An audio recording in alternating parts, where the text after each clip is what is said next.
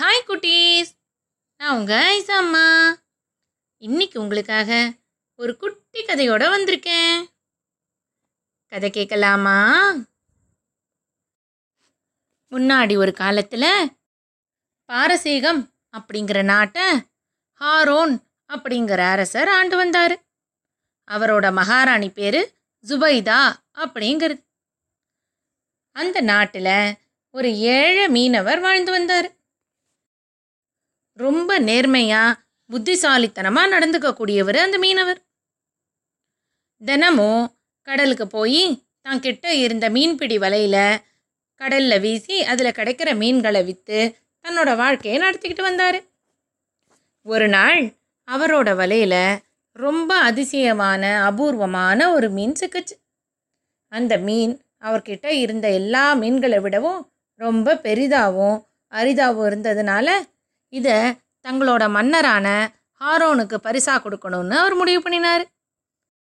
மீதி இருந்த சின்ன மீன்கள் எல்லாம் அவரோட குடும்பத்தார்கிட்ட கொடுத்து விற்பனை செய்ய சொல்லிட்டு அந்த பெரிய அபூர்வமான மீனை மட்டும் எடுத்துக்கிட்டு அந்த ஏழை மீனவர் அரண்மனையை நோக்கி போறாரு. அரச வேலை அரசர் ஹாரோனும் ராணி சுபைதாவும் பேசிக்கிட்டு இருக்காங்க.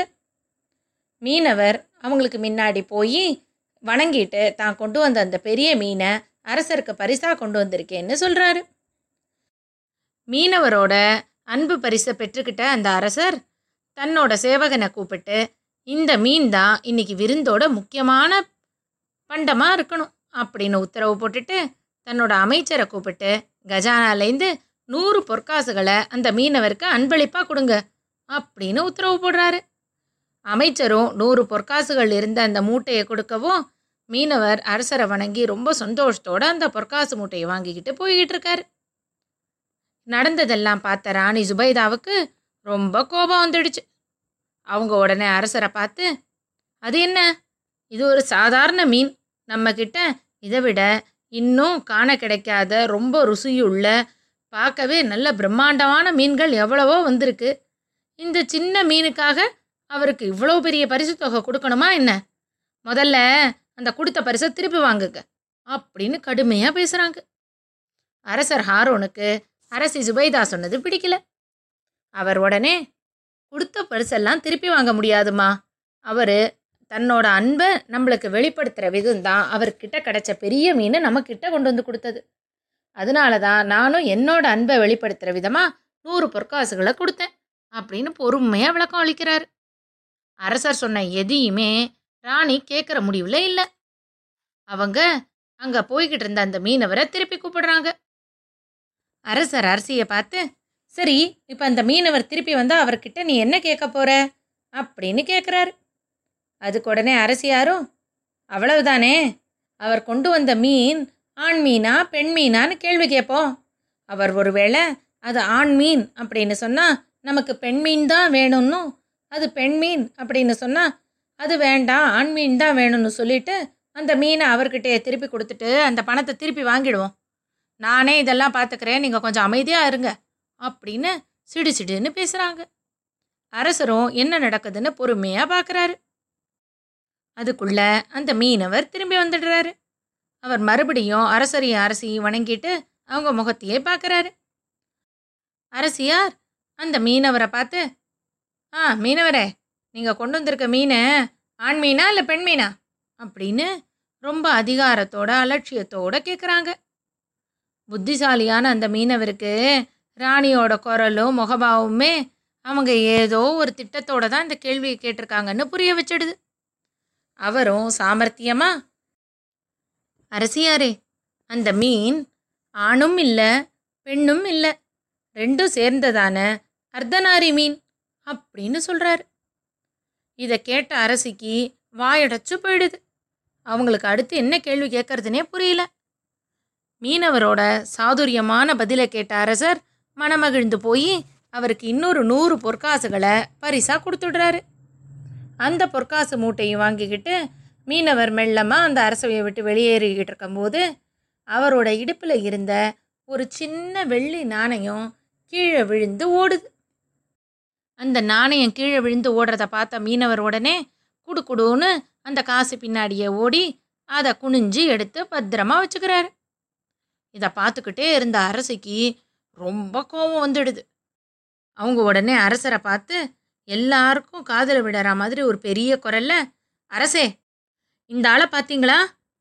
சரியான கஞ்ச பெருவழியா இருக்காரு.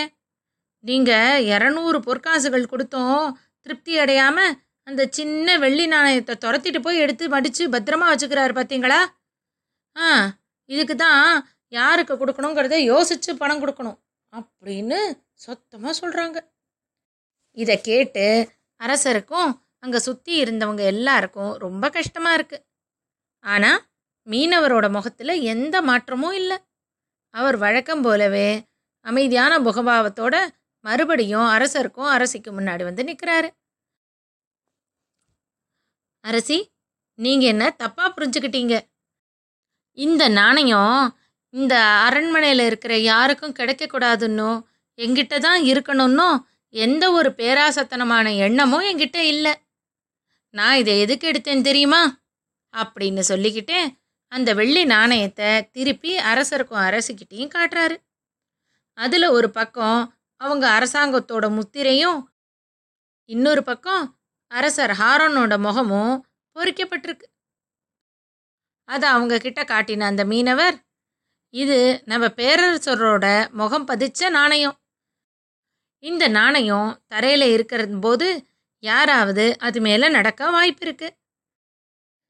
நம்மளோட அரசர் மேலே யார் காலும் படக்கூடாதுங்கிற ஒரே எண்ணத்தில் தான் இந்த நாணயத்தை நான் எடுத்து பத்திரப்படுத்தினேன். அப்படின்னு நீண்ட விளக்கம் கொடுக்குறாரு. மீனவரோட விளக்கத்தை கேட்ட அரசர் ஹாரோன் ரொம்ப மனமகிழ்ந்து போயிடுறாரு. அந்த மீனவருக்கு ஆயிரம் பொற்காசுகளை அன்பு பரிசாக கொடுக்குறாரு. இதை பார்த்த ராணி சுபைதா அதுக்கப்புறம் அவங்க வாயே திறக்கலை. அவங்க மனசுக்குள்ள அரசர் முதல்ல ஒரு நூறு பொற்காசுகள் மட்டும்தான் தந்துட்டு இருந்தாரு. நம்ம அமைதியாக இருந்தால் அதோடையே போயிருந்திருக்கோம். ஆனால் நம்ம அந்த பொற்காசுகளை திரும்பி வாங்குறேன்னு பேர் வழின்னு மேலே ஒரு நூறு பொற்காசுகளும் தோ இப்போ அடுத்த கேள்வி கேட்ட ஆயிரம் பொற்காசுகளும் அந்த மீனவர்கிட்ட போயிடுச்சு. அடுத்து வேற ஏதாவது கேட்டால் அரசர் அவருக்கு பத்தாயிரம் பொற்காசுகள் தரக்கூட வாய்ப்பு இருக்குது அப்படின்னு நினச்சிக்கிட்டு அமைதியாக ஆயிடுறாங்க. அது மட்டும் இல்லாமல் ஏழ்மையில் எங்கேயோ ஒரு தூரத்தில் இருந்து தன்னோட அரசர் மேலே அன்பும் இவ்வளோ விஸ்வாசமும் வச்சுருக்கிற அந்த மீனவரோட பண்பு அரசிக்கு ரொம்ப பிடிச்சிடுது. அவங்களும் அரசர் இனிமேல் யாருக்காவது உதவணும்னு நினைக்கிற போது அதை தடுக்கக்கூடாதுங்கிற மனநிலைக்கு வந்துடுறாங்க. மீனவர் அரசர் கொடுத்த பரிசை எடுத்துக்கிட்டு போய் தன்னோட கஷ்டங்கள் எல்லாம் தீர்ந்து வேணுங்கிற அளவுக்கு செல்வத்தோட எல்லாருக்கும் உதவிக்கிட்டு ரொம்ப நிம்மதியாக மகிழ்ச்சியாக வாழறாரு. இன்னைக்கு கதை இதோட ஆச்சு.